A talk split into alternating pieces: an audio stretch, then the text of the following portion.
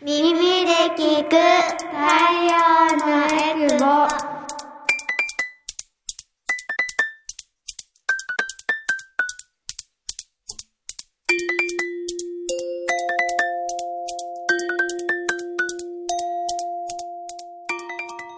耳で聞く太陽のエクボは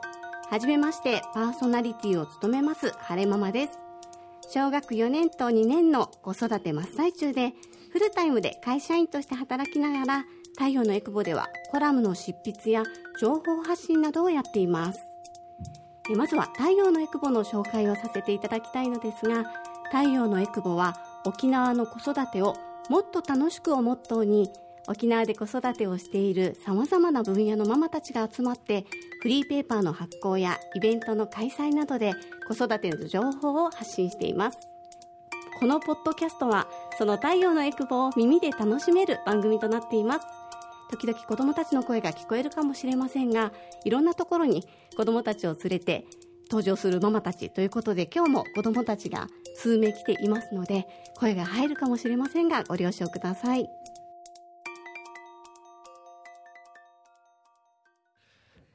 太陽のエクボ。第1回目の今回はこれってどうなの？エクボパパママの夫婦対談。子育てに対する悩みについて子育て真っ最中のパパとママが本音を語り合います。改めましてパーソナリティを務めます晴れママです。私は大阪出身で沖縄が好きで沖縄に移住してきて、えー、今年で12年目ぐらいになります。沖縄で、まあ、初めて出産をしてお友達もそんなにいない中、まあ、話す相手もいない中で太陽のエクボのフリーペーパーを見てあこんな団体があるんだっていう興味で太陽のエクボに電話をしてエクボママにならしてくださいっていうふうにちょっと懇願してですねあのエクボママになった経緯があります。まあ、そこからは本当に働くママということで会社員で1日8時間残業バリバリやりながら共働きで夫婦支え合いながら頑張って子育てをしているママとなります。さあでは今回第1回目記念すべき第1回目に登場してくれるのはあざまるさんとゴリラパパさんです。では自己紹介をあざまるさんからお願いします。はい。はじめまして、エッグボママのあざまるです。えっと、私は、えっと、3人の、えー、子供の子育てをしているママなんですけど、小学4年生と小学2年生と2歳の3人の、えっと、娘を、えー、育てながら、エクボの活動に参加してます。最初は、えー、大学生の時に、えー、妊娠してしまって、しまってというか、をきっかけに、あの、えー、妊婦をしながらえお腹に赤ちゃんを抱えながら学校を通って、えー、卒論書いて卒業してその間にエクボっていうフリーペーパーと出会ってそこから活動に参加して今10年目になります。で普段は、えーと、と営業に行ったりとか、えー、赤ちゃんおんぶしたまま取材に行ったりとか赤ちゃんおんぶしたままイベント会場で走り回ってたりとかみたいな活動をしています。今日はあの楽しみです。よろしくお願いします。はいあざまるさんとはあれですよね。私がエクボママになりたいって電話をしてあの初めてエクボに入った時に会ったのがあざまるさんだったよね。はいめちゃくちゃこう若い若いママがいると思ってあれからもう何何年10年以上10年ですよ、ね、10年以上経ったんですけど、うん、本当こうバイタリティがあってなんていうのかな。本当さっき言ってたみたいにいつでも子供を脇に抱えながら走り回って「はいはいはい」ってすごい元気なママなのはちょっと相変わらずだなと思うので今日はお話いろいろ聞きたいと思います。ではゴリラパパさんお願いします。はいと皆さんはじめまして、えー、ゴリラパパです、えー、男の子女の子の2児の父親をしています。でフルタイムで、えー、仕事しながら日々子供に、えー、翻弄されながら子育てしています、えー、趣味は筋トレとフットサルで性格は好奇心旺盛な方です。ただですね今日はただただ緊張しております。で出身は大阪なんですけどもえー皆さん関西出身だからといって、えーハードルを上げず 身構えず広い感じで聞いていただけると幸いです。今日はよろしくお願いします。はい、お願いします。奇遇にも私たち大阪出身なんですよね。はい。はい、あの奇遇にも実は私たち夫婦。ということで。奇遇 かな偶偶然、うんまあ、奇跡的にはい。夫婦で今日はここに参加させていただいて反強制的にね。はい パパのそうですね。パパの意見を聞かしてっていうことであの無理やり連れてきたっていうところもあるのでだいぶ緊張していると思うんですがまあ今日はぜひぜひあの本音でパパとママの考えていることっていうのを聞きながらあのみんなでちょっと共感していただけるような番組になればいいなと思ってます。では早速今回のテーマを発表したいと思います。今回のテーマは子どもの体調不良の時まず考えることはということでこれ多分あのどんなパパママおじいちゃんおばあちゃんにも降りかかってくるような結構あの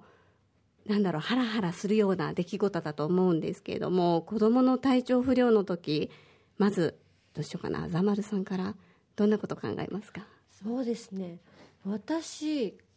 働き方としては個人事業主みたいな形になるのでうん。わり、かしあの調整は効く方かなっていうふううんうん。に社会あの会社勤めの方だとやっぱり結構大変だと思うんですよね。朝子供が39度で、みたいな。今日打ち合わせ9時から、会議10時からってなると思うんですけど私結構オンラインだったりとかあの直接先方とやり取りが多いのでまずあの熱出た。うん。夜中でも朝でも、熱出たってなった時はスケジュールを確認してずらしてもらえるかどうかだったりとか、うん。他のメンバーにあの営業とか取材をバトンタッチできるのかどうかみたいなとこから最初やってあみんな熱出てる。あみんないけないって思ったら次におじいちゃんおばあちゃんに電話して。うんごめんお母さんちょっと預かれないみたいな感じで電話して「ああ今日は仕事休めないさ」みたいなこと言われたら「あ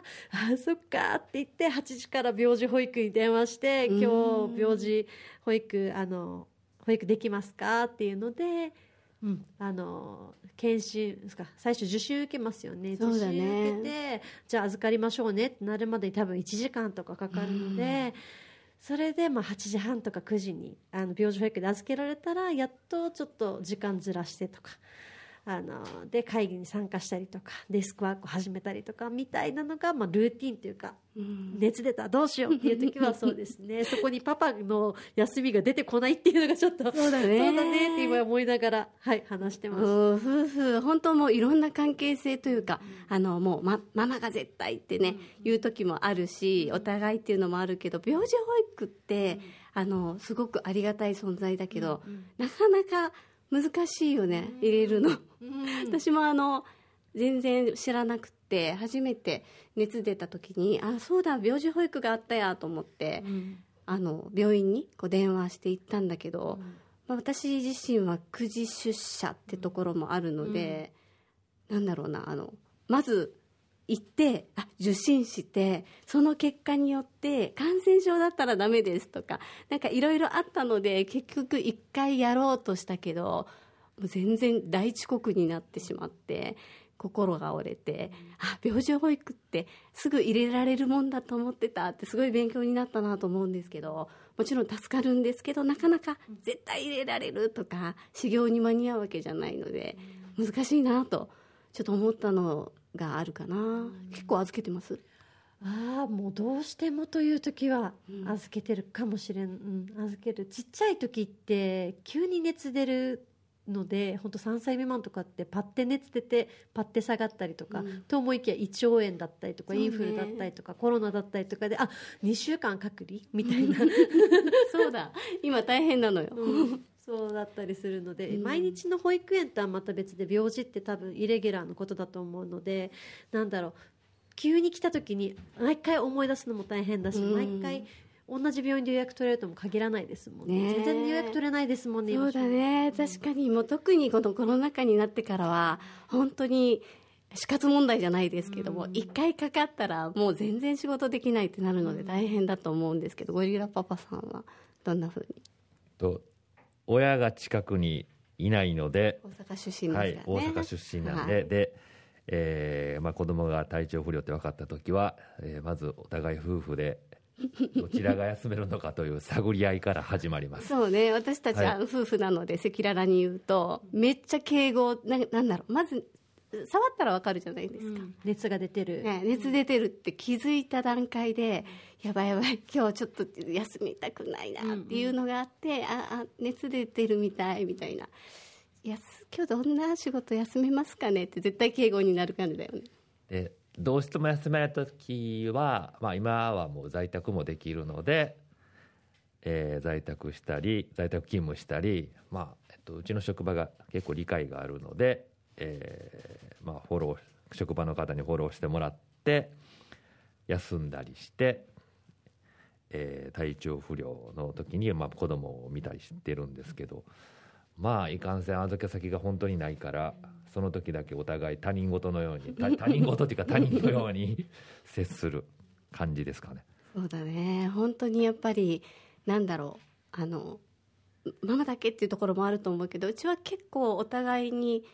バランスよく。バランスいや私の方が働いてるかもしれないの。結構在宅してくれるので助かるんですけど。でも今の時代あのオンラインがなんだろう、まあ、コロナ禍で大変だったけどオンラインに助けられてることってない、うん。あります。ね。もう Zoom 会議で OK とか、うん。うん。あそうだったんだっていう。あの、ね、ネット上でのクラウドのサービスがすごい発達してるから、うん。データのやり取りだったりとか営業資料のやり取りだったりとか会職場に行かなくていいっていうのがすごい。ね助かる。本当にやっぱりあの私たちもコロコロナになっちゃったりしたんですけどやっぱね10日とか穴開けてしまうこともあるし自分は元気でも行けない時に仕事できるって本当ちょっとこれはちょっとねコロナ禍じゃないと発見できなかったことだなって思うんですけれどもちなみに罪悪感ってないですか？なんか自分のことばっか考えちゃいません？子供が熱出てるのに。ない？最初母親になって2年目ぐらいまではあったんですけどうん私はあったんですけど今はもう結構ないですね そうですか。そうね。なんか鬼かなって思う時私は結構あるかなと思っていて、あの、あ、子供の心配すべきだったって思うところあるんですけど、さあ、あっという間ですね。もう時間がはい迫ってきたんですけど、はい今回のまあ結論というか、ちょっとね、毎回出していきたいと思うんですけど、今回の結論、どうしましょうかね。熱が出た時どうすべきか。お互いを探り合う夫婦間そうね、夫婦間でお互い探り合う。あとは、どんなかな。その後調整するそうですね。で在宅などフルにできるものはフル活用して、まあ、バランスよく、えー子供を看病するじゃないですかねそうですね。確かに。あとは、あれかな、あの、まあ、おばあさんとか、えっと、まあ、親に見てもらうっていうのもあると思うので、感謝の気持ちをちょっと忘れずにっていうのは今、はい、いつもありがとうございます。したたかにはい。親としてそうですね。本当いろんな人に支えてもらわないと子育てって大変ですから、頑張って、あの、ちょっとこのね、感染症流行っている時期が長いですけれども、ちょっと頑張って、健康でいるのが一番なので、いろんな栄養素を取りながら、病気にならないように頑張りましょうっていうのが結論ということでよろしいでしょうか？はいはいはい。耳で聞く太陽のエクボ。子育て真っ最中のママたちが活動している太陽のエクボでは、イベントの開催やフリーペーパーの発行などで沖縄の子育てを応援しています。最新情報やフリーペーパーはホームページからもご覧いただけます。ぜひ、太陽のエクボで検索してみてくださいね。耳で聞く太陽のエクボ。次回もまたお楽しみに。太陽のエクボ。